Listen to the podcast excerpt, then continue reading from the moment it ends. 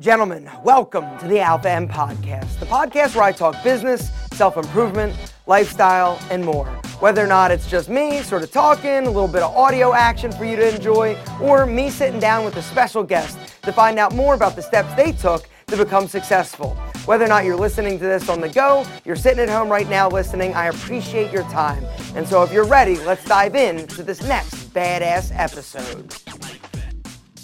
Gentlemen, welcome back to the Alpha M podcast. Today I've got an incredibly strong and good friend of mine. His name is Matt Reynolds. I first met Matt Reynolds a few years ago at the Menfluential Conference. I'm like, who is this massive man coming in and doing his thing? And you were swarmed by all of these all of these guys that were like, oh my gosh, you know, it's Matt Reynolds from from uh, from from from the guy that's actually like helping them work out. And and anyway, we'll get into that in a second. But Matt Reynolds, you have a podcast. You also are the CEO and founder of Barbell Logic. Barbell Logic is the largest, if I'm not mistaken, online sort of coaching and strength training sort of business or service that's out there. You also help people with custom diets, but it's a real hands on approach.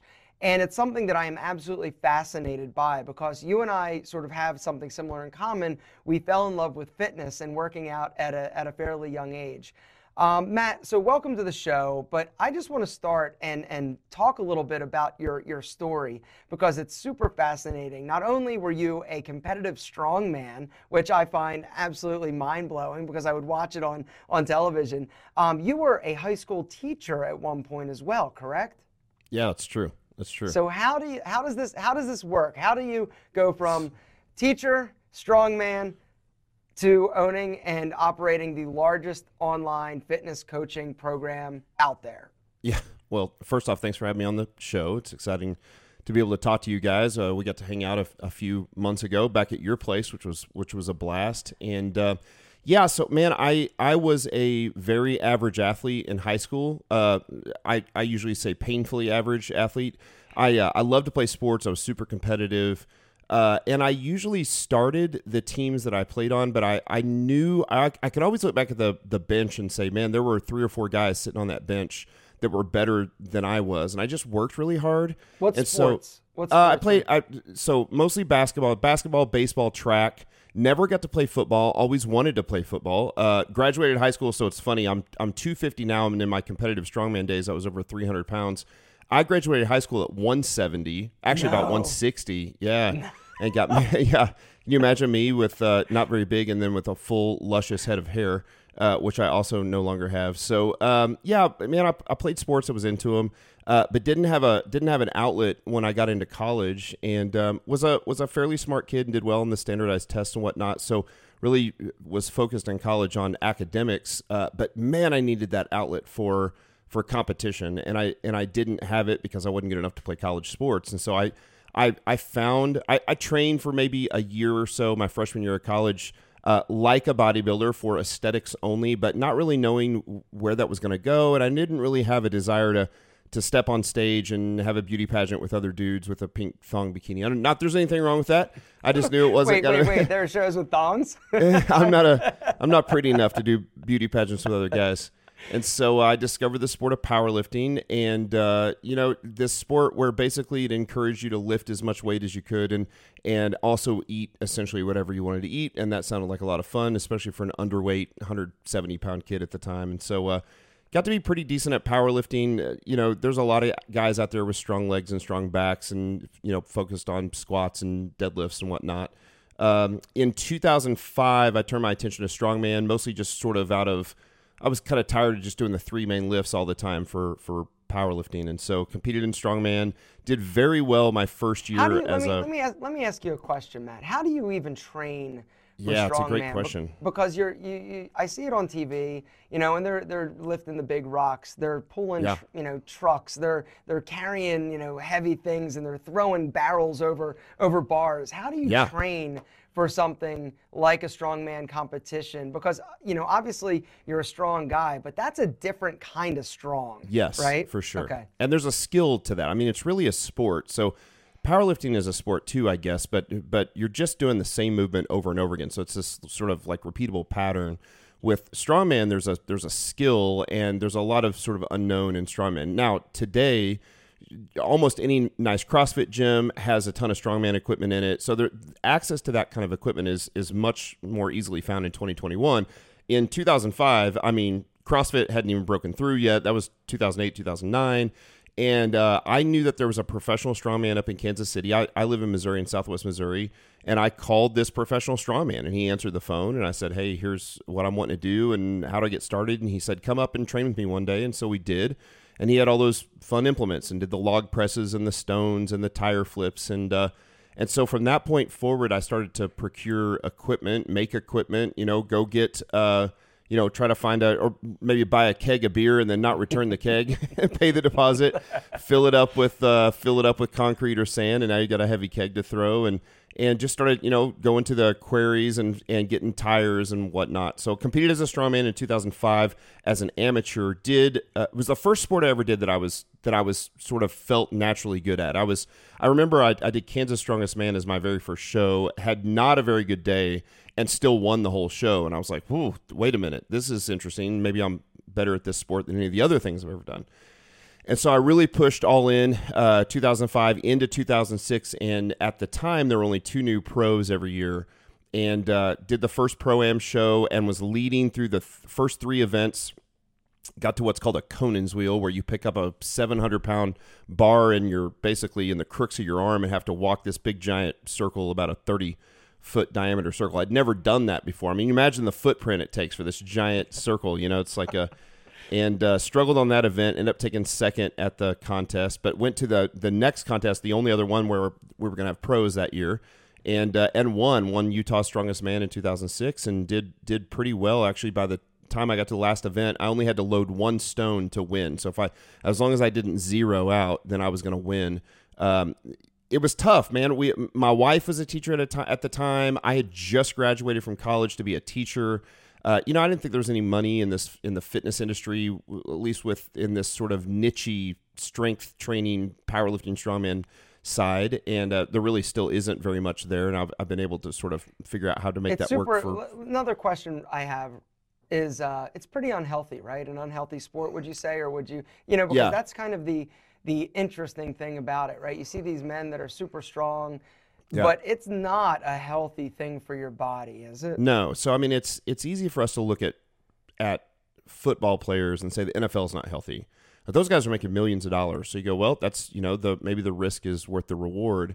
Um, in powerlifting and strongman, you've got a bunch of guys, at, especially back then, who were just trying to get as big as they possibly could. So copious amounts of food, often copious amounts of performance enhancing drugs.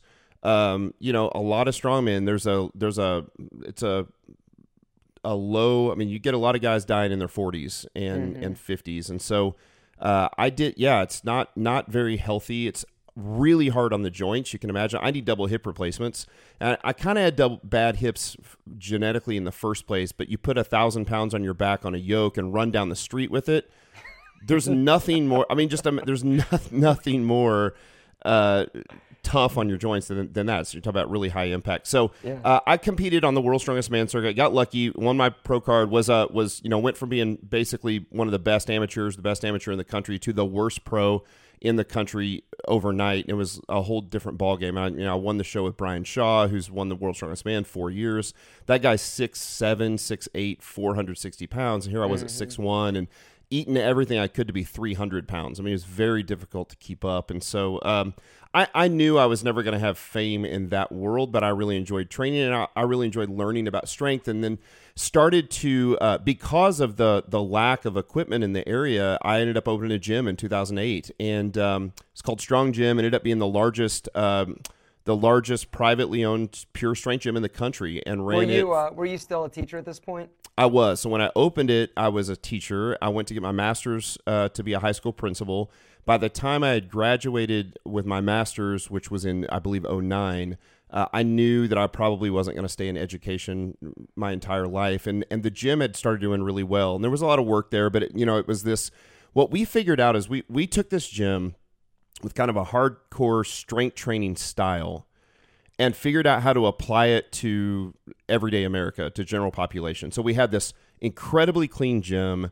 Uh, very nice building. You know, we we had moved several times. Each time we moved to a little nicer place. By the end, we bought a fifteen thousand square foot freestanding building in the gentrified downtown. It actually reminds me a lot of like downtown Marietta, where you're at.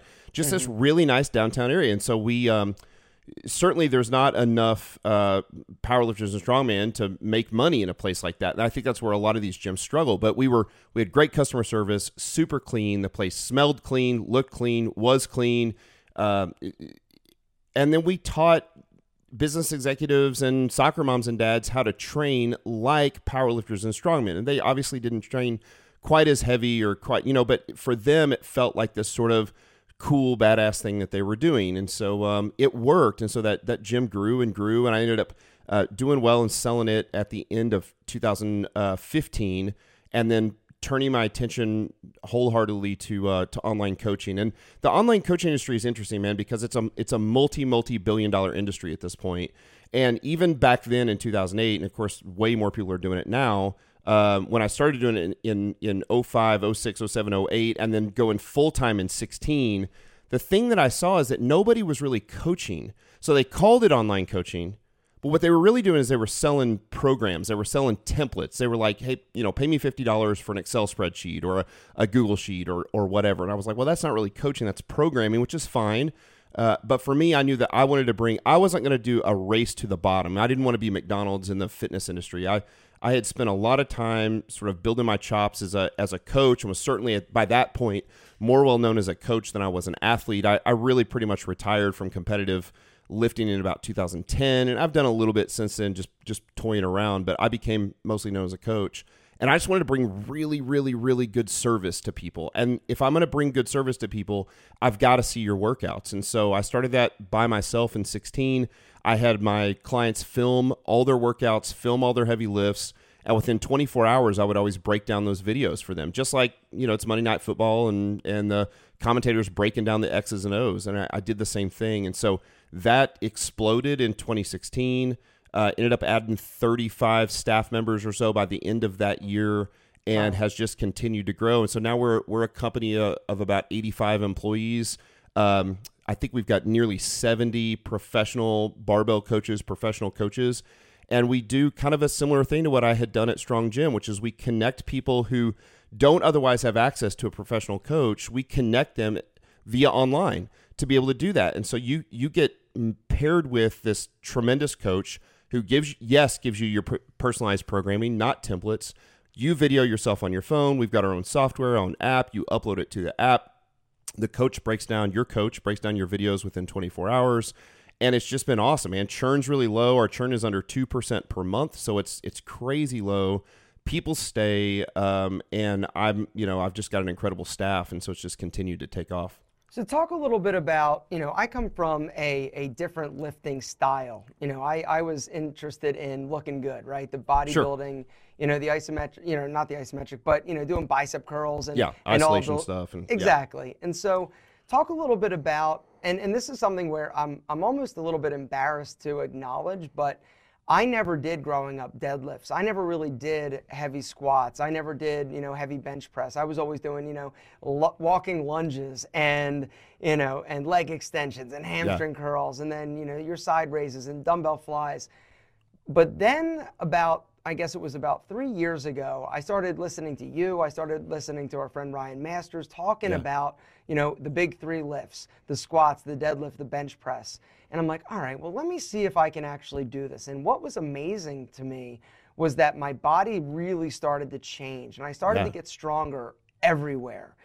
And um, it's, it's really amazing to see just the difference when you actually start using and lifting in that manner and working all of those those stabilizing muscles and and it's this chain reaction of of muscular you know it's almost like a, a dance that ends up happening with you yes. lifting and and and and moving this heavy ass shit through space why is that so much more effective for people than the you know the the old school you know do target heart rate cardio in your target zone sure. and then you know do your bicep curls and and talk a little bit through why it's so effective and how somebody like a soccer mom or you know seniors are actually benefiting from yeah. these lifts as well because that's another thing right you you program for for everybody that's you right. know in terms of you know somebody who is is younger, somebody who's older, man, woman. There's really no limitation in terms of who you can work with. Yeah, that's so. Thank you. It's a great setup there. It's exactly right. I mean, it really comes. So first off, there's a there is has been over the last five years or so a little bit of a paradigm shift for us that um, we used to be a little more strength at all costs sort of thing. That's not who we love strength. Strength to us is the most important thing because if you think of all of the physical attributes, so you can have strength and you can have speed and you can have size and you can have power and you can have agility, all those sort of things. Strength is the only one that has a positive effect on all of them, including endurance. Now, you know, if somebody is completely sedentary and they go and they do, if you've never done a heavy set of five or six or eight squats, you don't understand how cardiovascularly intensive that is. It's very, it's very. Now, is that enough to be able to just do squats and go run a half, you know, a half marathon? Absolutely not. You got to have some more. But strength affects every single physical attribute in a positive way and it's not a two-way street right the same thing about you take somebody who's been sedentary you teach them how to do squats or deadlifts or presses in full range of motion their mobility gets better right and so there is this sort of bro science out there that says well if i get too strong or i get too big i'm going to get tight uh, I'm not going to be mobile, or you know, you get this consistently, mostly from the female crowd, but from guys as well that say, you know, I don't, I don't want to get that big, like as if that's an accident. that- okay, you okay, accidentally so- you'll gain 30 pounds of muscle. is that is let's let's unpack that just for a second, Matt. That is one of the classic things that I used to hear when I was selling, you know, fitness memberships at Bally's Yeah. Health Club. A woman, well, I don't want to get too big, or a guy, I don't want to get too big. I'm thinking to myself, I've been trying to get too big for 20 years, and, That's and right. I'm I'm limited to my easy. genetic my genetic potential, and so. Is that one of the big misconceptions that a lot of For people sure. have? Is that if they start lifting heavy weights, they're going to be, you know, look like, you know, like men in terms yeah of of course i mean that's Yeah. that's and it's just what i think what culture and what the media has has taught to people. And the reality is this is that it's not very easy for a guy to put on muscle. We work really hard to try to put but most guys do want to put on some muscle right? And what never happens is you don't wake up one morning like you would never wake up one morning and be 230 and go oh my god how'd this happen? Right? Like that doesn't accidentally happen. And so as a matter of fact and, and this is the other problem is you've got you know the elephant is in the room is that you've got this dark horse ped issue which is that those are so prevalent and and and the line is getting skewed explain that. That's sorry, perform performance enhancing yeah. drugs, steroids, and so, uh, but the line is getting sort of fuzzy now because most men over forty years old will have low testosterone, and that's becoming much more the cultural norm to get an actual prescription from your doctor to bring your test. You don't want low testosterone just as much as you don't want really, really uber super physiological levels of testosterone, right? But the point is that guys alone with just their natural endogenous meaning already in your body testosterone don't really have enough to accidentally look like a big bodybuilder. Women have zero ability to do this. They don't have the ability to put on muscle that way. Can they put on a little bit of muscle? Yeah, a little bit. But what's crazy is that women will usually use the word tone. I just want to tone up, which by the way, from a physiological standpoint, it's not even a real thing. What you know, what they mean is, I want my muscles to be more defined. I don't really want them bigger. I want less body fat on them. That those are the things they're saying. And what they what our experience is is that coming back to that original question is that the return on investment for the big lifts, the squats, the deadlifts, the heavy presses, overhead presses and bench presses is so much better than the isolation movements to do that very thing. So what's crazy is guys get stronger and bigger but not scary bigger and not oh my god I look like a, you know, I- like I'm going to step on the stage at Mr. Olympia. That's never going to happen. And women's bodies and of course I'm painting with a broad brush here. Not everybody wants to look the same, but in general, their bodies respond the way they always wanted them to respond from the you know doing three pound dumbbells for sets of 20 it's amazing when a woman starts to squat and deadlift she's like oh my god i'm i'm growing an ass i'm growing like i'm getting muscle where i want and i'm my waist is getting smaller and so it really comes back to that return on investment the reason the roi is better for those big lifts is because you're using more muscle mass across the board when i do a squat my entire body below my neck is loaded. So my legs, right, the muscles around my hips are the prime movers of that. So my my hamstrings, my glutes, my quads, my adductors, the inside of my thighs, that's moving that bar. But your entire back is loaded too because the bar's up on your back. It's not down on your legs. And with that, because we train much more muscle, there's an adaptive response to all that muscle. And so that your body has the ability of A, growing a little more muscle, and B, also producing more contractile force. It has the ability to produce more force, i.e., get stronger. But then there's a third component, which is that you're never going to get a hormonal response from a one arm concentration curl. And there's nothing wrong with the concentration curl. It's just not hard enough, it's not stressful enough to cause an actual positive hormonal change in the body. Heavy squats will. It actually makes your body produce more testosterone. It actually makes this hormonal thing happens that makes you bigger and stronger and faster and more athletic. And so what we do is we start with those big lifts everybody wants to look better. I want to look better. I've, you know, I've, I've lost 50, 55 pounds in the last, I don't know, six or seven months now. Feel a million times better. Am way healthier. Uh, but I still do the basics of what I do are still those four main lifts. Now, I still do some isolation movements at the end. I still love doing some curls. I love getting my bro pump on. I feel good doing it. There's nothing wrong with that stuff. What I'm amazed about, though, is the number of, of guys who are 165 pounds. Of course, that's, you know, if you're five two like you are, that's 165 could be I'm pretty good. No, it's not, I'm just giving you a hard time. No, so depending on how tall you are, if you're underweight, if you're underweight, and Yeah. you want to gain some appreciable muscle, isolation work is not the best way to do it. It's the big, it's the big lifts are going to give you the best bang for your buck, and so that's that's why we start there. I love it. So, do you guys incorporate in any of your coaching programs? Do you incorporate any other exercises, or how does cardio fit into Yeah, the, the for program? everybody. Like, like, like, talk a little bit through how you guys have adapted this, this, this idea of okay, these are the three main lifts.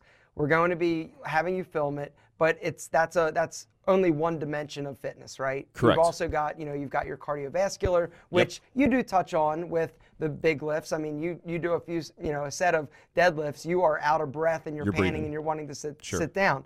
But then you've also got the, the dietary aspect or component to that. So the three Yes. areas you've got muscle, you know, the strength training, the cardiovascular training, and then the diet. How do you guys Yep. incorporate all three in a a um, barbell logic strength coaching program? Yeah, so I, I think anytime you leave one of those out, it, this is kind of my, I'm going to give you a little bit of my philosophy on, on nutrition just in general as well. I'm not a huge fan of diets that cut entire macronutrients out of the diet, right? And I'm, that doesn't mean it won't work. So you see a lot of people are like, I'm not, I'm never going to eat carbs. Carbs are evil. I'm never going to eat fat. Fat's evil. Like, look, man, it, it, it's, we got to have a right balance of these things. And in training, it's the same way. So if it's strength for and only strength, unless you are a world champion powerlifter, where that is the only goal, and my guess is that there are none of those listening or very few of those listening to the podcast right now, then strength is this major component of what we're trying to do, as well as as some hypertrophy, some gaining some some proper muscle. So that's one aspect. But the other aspect is what we, we tend to call activity, which could so we want to make sure that our people are more active. So that could be as simple as like I, I, I first thing every morning when my wife gets up, we go for a walk. You you run. Uh, I do. We do it at night before we go to bed as well, and we also do some some high intensity interval type training when I'm doing the lifting. But I have increased my activity level tremendously. We love to hike. We love to ruck. For some guys, that's going to be playing in the men's basketball league. For like, it's going to be maybe doing a uh, a Spartan race or a mud run with your your spouse or or whatever, right? So those things are great. So we always bring those in and we bring those in for several different reasons. The one piece is the health aspect. So you know we got to be careful. I can't say that everything we do here literally makes you healthy but if i'm middle of the bell curve people who are focusing on actually working their heart as well and they're getting their heart pumping all the time via some sort of cardiovascular training it has been shown obviously it's a logic, logical explanation it's logical kind of self-evident that your heart is healthier that your cardiovascular fitness is better and so we always sort of bring that in the focus for us if somebody's not preparing for a specific sport if they're not actually getting ready for a mud run and they're just wanting to be generally healthy is at the end of their workouts we always add some form of of high intensity low impact low skill movements what i don't like is uh, high rep box jumps for somebody because way too much impact. I would I don't tend to like strongman type stuff. It's too much impact. I love pushing a sled, pushing a prowler, dragging a sled, C2 rower, echo bike, airdyne. All those things are very low impact. Swimming is one of the best things you can do this time of year, right? Riding a bike around your neighborhood. Anything that's going to be low impact, but that you can still do it hard and really get your heart pumping is a great thing. So we do that. But man, the that cardiovascular benefit, you can get it in such a short amount of time if you do HIIT. I mean, 10 or 12 minutes at the end of your workout fulfills that criteria criteria really really well. And so we we do that. And then the third piece and i won't go down the rabbit hole too much is we have registered dietitians that are outstanding and we tackle nutrition for everybody that wants to do that. About half of our clients utilize our nutrition service as well. Our nutrition is focused on it's again it's not a template. It's very personal uh, we start with what we call the triage method. So we look at what you're eating for three or four days. We do what's called a visual food diary. You take pictures of literally everything you eat, and we say change nothing about what you're eating. If you're eating a bag of Reese's peanut butter cups, eat it for the next couple days. We got to see what you're eating. And then we triage. So, like, if you're having a six pack of beer every night before you go to bed, that's probably going to be the first thing we're going to try to change. And we're probably not going to take all the beer away we're going to go can we do one beer at night instead of six beers or whatever that thing is right or if you're hammering chocolate or going to you know, fast food three times a week or three times a, a day. We've got to fix that stuff. So we triage and then we focus nutrition on just sustainable, habit based nutrition, developing a right relationship with food. So, you know, we don't necessarily, we probably tend to lean a little heavily towards a, towards a macro based or calorie based uh, sort of program, but it's not a diet. Everything we want to do is sort of sustainable, set up for long term and longevity. And so, yeah, we, we tackle all three of those. And I think if you don't, then you're an incomplete service. So both yeah. that strength and hypertrophy, cardiovascular, and nutrition are all super important. You know, you know it's funny though, um, and this is another thing that I think we probably both agree on. You know, diet has become almost the new religion, right? Yeah. Where people are super excited to tell you when they find something that works for them or it's something new and and you know being on this side of the equation where i've seen everything from Atkins to you know like like we've seen it throughout the years. Yep. And what i always come back to is everything in balance right? Yep. you can have carbohydrates. Carbohydrates are not the devil you right. know? You know fat is okay. You know there's there's all sorts of you know there's all sorts of fads and and and people that are really like excited to tell you about you know the method and, and way that they're eating. But i always come back to just you know common sense nutrition. You know, you want to eat yep. a balanced diet. You don't want to eat, you know, bacon every day. It's not necessarily good. Will you lose weight because your body goes into ketosis? Possibly. But is sure. that a long way to sustain yourself? You know, I don't know. I can't sure. say that one way or the other. But um, so what? So you're. It sounds like you are on the same same side of that. It's it's just be smart, sure. make better decisions with your diet. You know, eat the healthy fats, eat lean protein carbohydrates are fine. You know, reduce your sugar as much as possible. But that's right. But All those, you know, that's, that's it, right? That's exactly right. It's exactly the same thing for us. And and for us, it's really about what is sustainable. I mean, you hit it. So for some people they might be able to do intermittent fasting and, and not eat in the morning there's nothing wrong with that at all right but if you're if you're starving in the morning or you train in the morning you need some calories to fuel your training that's probably not the best option so uh, we're really careful about vilifying any diet, and it's not because we're trying to play politics. It's more of we're trying to figure out what is the type of nutrition plan that fits your lifestyle that's long term sustainable. I mean, look, everybody's had the time where you're like, look, I'm four weeks out from going to the beach. I really want to look good. I want to do a little four week blast diet to get ready for the beach. There's nothing wrong with that either, as long as you recognize that that's not sustainable. The way you're going to eat the last four weeks getting ready to go to the beach, or do a, uh, or if you're going to do a bodybuilding show, I mean, those guys, they don't look like that year round. They look like that for one day. That's the point. And it's the worst you feel you look oh yeah, it's t- t- yeah, you, yeah, that's right. You and you feel awful, right? Because you're completely depleted. You haven't had water. You haven't had carbs.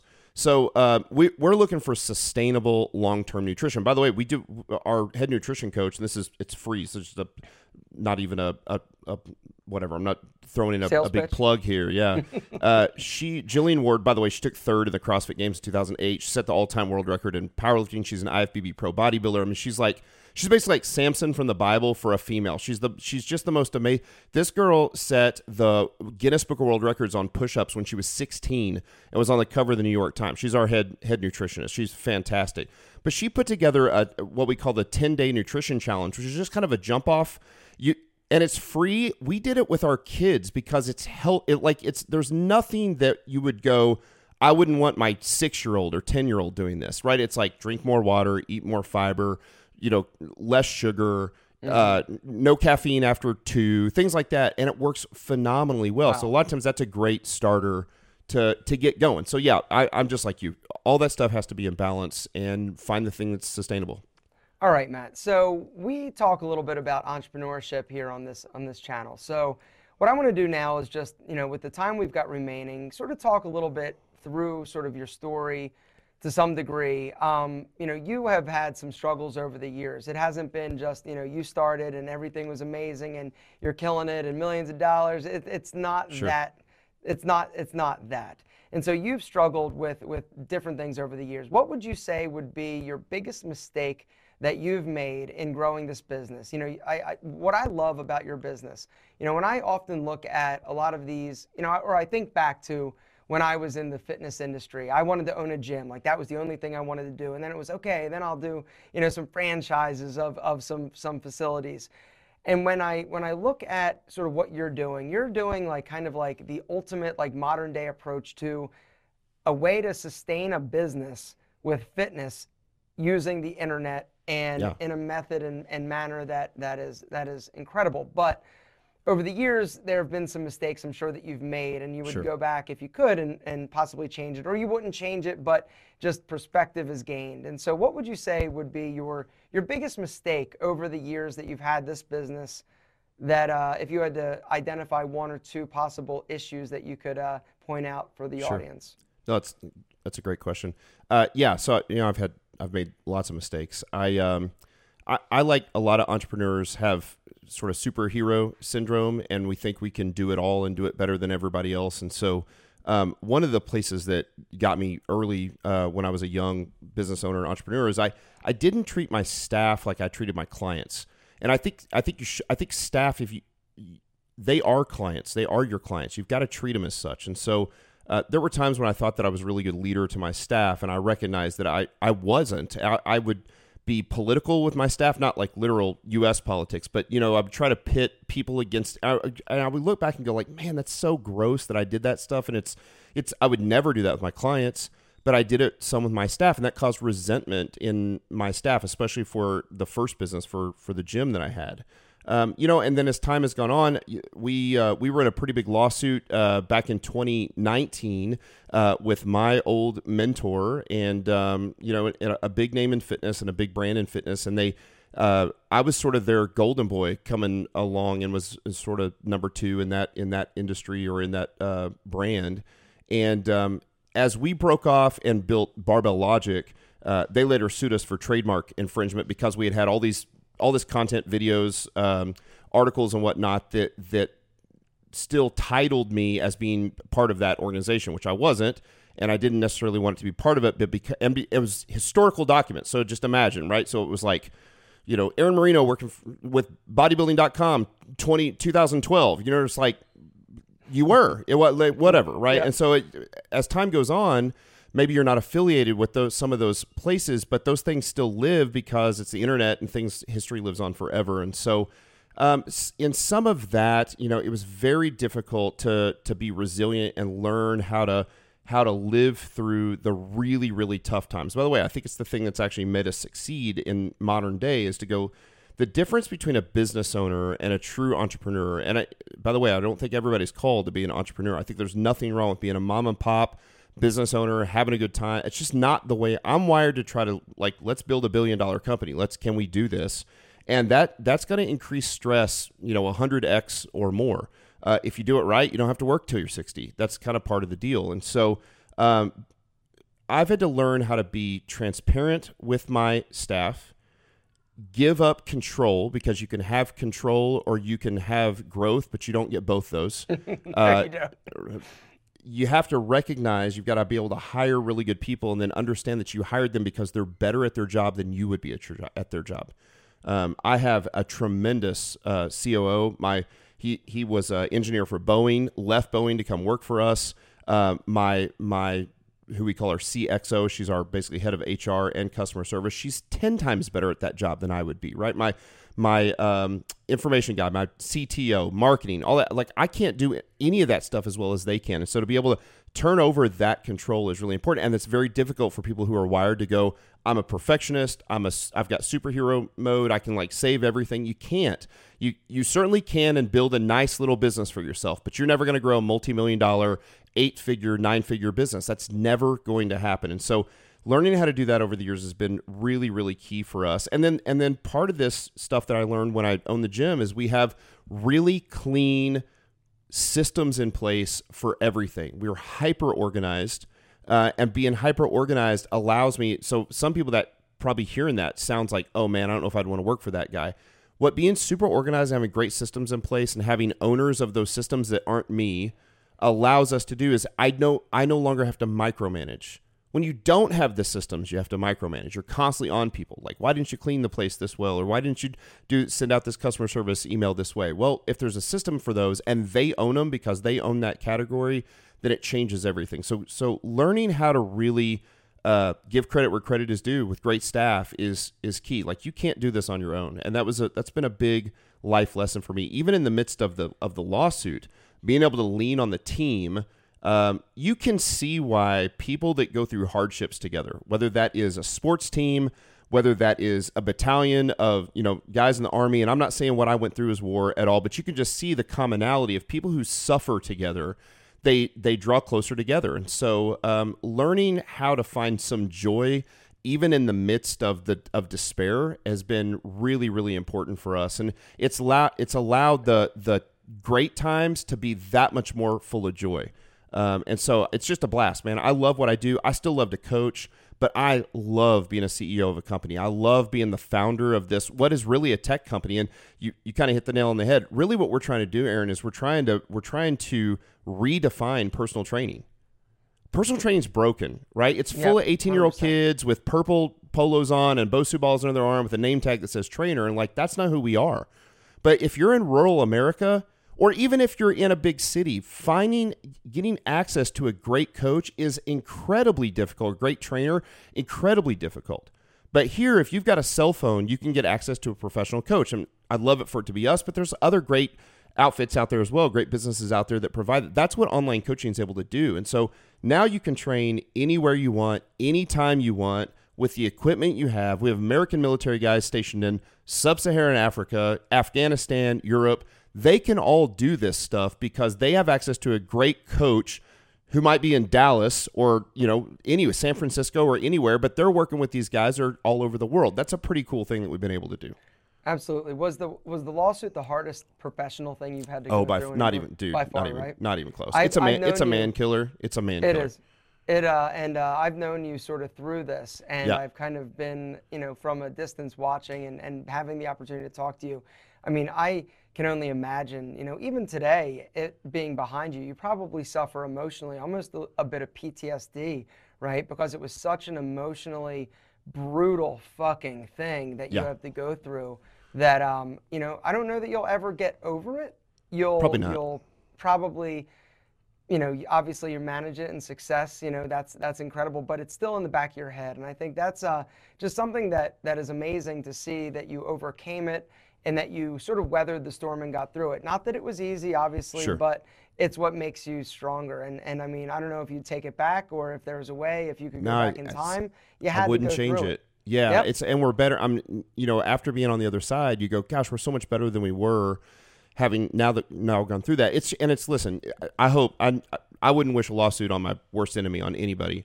Um, the reality is this: it won't be the last lawsuit I go through. Probably when you own big businesses like this, you go through lawsuits. It's part of the deal. Uh, the next one won't be as pain. Part of the part of the terrifying piece of the lawsuit is you just don't have any idea what to expect. You've not been through one. And so it's terrifying. And al- along with that, for this lawsuit, were the personal relationships were lost as well. And like I said, it was my mentor that sued me. And so that was really difficult. So having one of that effect probably isn't going to happen again. Uh, but even for everybody listening in your everyday life, every time you have to have an awkward conversation, nobody likes to have awkward conversations, right? But you have that awkward conversation, the next one's a little easier. I hate confrontation, just and I have to have them all the time. I mean, I own a great big company, but I don't like it any more today than I than back then. But I recognize that when a discussion needs to happen, it's a cancer to not let it to not do it. And so now you can take those things head on. You can figure out how to treat people like a person. You can give them dignity in the midst of those hard conversations, those crucial conversations. And uh, there's a lot of lessons to be learned there, even out of those things as as difficult as the tragedy of a lawsuit. And so, yeah, I'm, I am kind of thankful that it happened. God, I wish I hadn't had to go through it. I wish we could have reaped the benefit without going through it, but I don't think we could have. And so, and it's nice to be free, honestly, at this point. So now you're free. The lawsuit's over, and you're not just free from the lawsuit, but you're free to be your own brand and your own team, and you don't have to follow the culture of that old that business. Like you get to set the culture for the business, and we're super intentional about that culture. All right, Matt. Last question. What is the one tip you'd give an aspiring entrepreneur out there that's thinking about doing something a little bit different or thinking about going after their dream? Like you said, not everybody is built for it. Yeah. Not everybody is cut out to be an entrepreneur. It takes a different kind of stomach. It takes sleepless nights. It takes you being willing to be uncomfortable and purposely putting yourself in that situation, kind of like the gym, you know, or right. working out. And um, but what is what is your best piece of advice for somebody that is thinking about starting a business and and wants to go after their dreams? Yeah, That's a that's a great question. Well, the first part is this: you you really got to be smart, and there's nothing that you can do about that, right? So there's this piece where you've got to have you've got to be intelligent, and and listen, you just got to have some self awareness there to know if you are right. If your IQ is 85, it's not going to work, and that's okay. I mean, look, I that's a harsh that's a harsh answer, right? Now that's not a what can you do, but like we got to have some self awareness people who are successful with this have some combination of intelligence, likability, and work ethic. And the only one you can really control is the work ethic. Your likability is sort of your personality. Now, you can tweak it a little bit, right? And you can work real hard to be as intelligent as you can, but you're kind of born with that deal. So, some of it is you also need to recognize if, if you are successful at this, some of that is thank your mom and dad. You've been blessed a little bit with the right genetics to do it. If you recognize that you've got the right personality to do this, never ever stop learning. Dude, I read constantly. I listen to podcasts constantly. I'm listening to audiobooks constantly.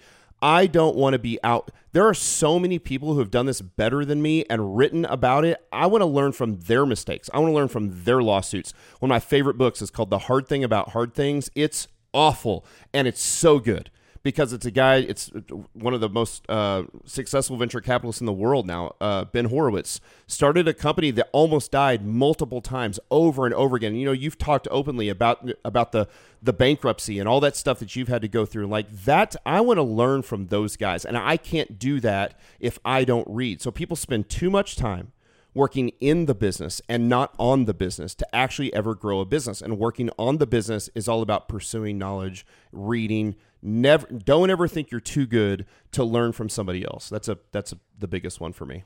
Matt, where can people find you?